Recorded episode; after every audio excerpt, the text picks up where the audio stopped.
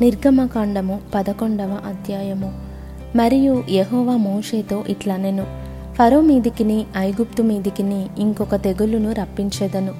అటు తర్వాత అతడు ఇక్కడ నుండి మిమ్మును పోనిచ్చును. అతడు మిమ్మును పోనిచ్చినప్పుడు ఇక్కడ నుండి మిమ్మును బొత్తిగా వెళ్ళగొట్టును.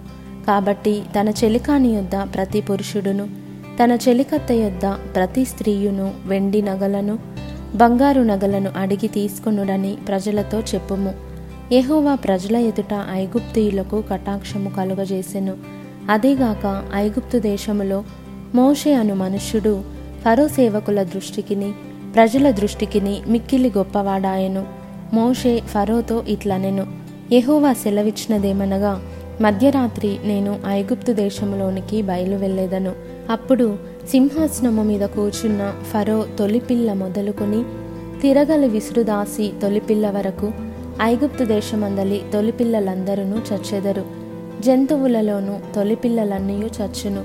అప్పుడు ఐగుప్తు దేశమందంతటా మహాఘోష పుట్టును. అట్టిఘోష అంతకుముందు పుట్టలేదు. అట్టిది ఇక మీదట పుట్టదు.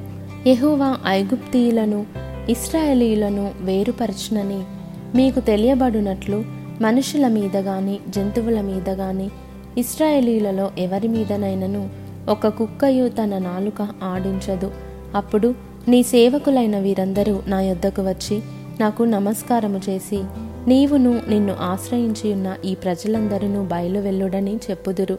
ఆ తరువాత నేను వెళ్ళుదుననెను. మోషే అలాగు చెప్పి ఫరో యొద్ద నుండి అత్యాగ్రహముతో వెళ్ళిపోయెను.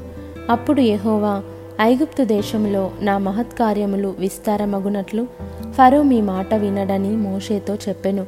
మోషే అహరోనులు ఫరో ఎదుట ఈ మహత్కార్యములను చేసిరి.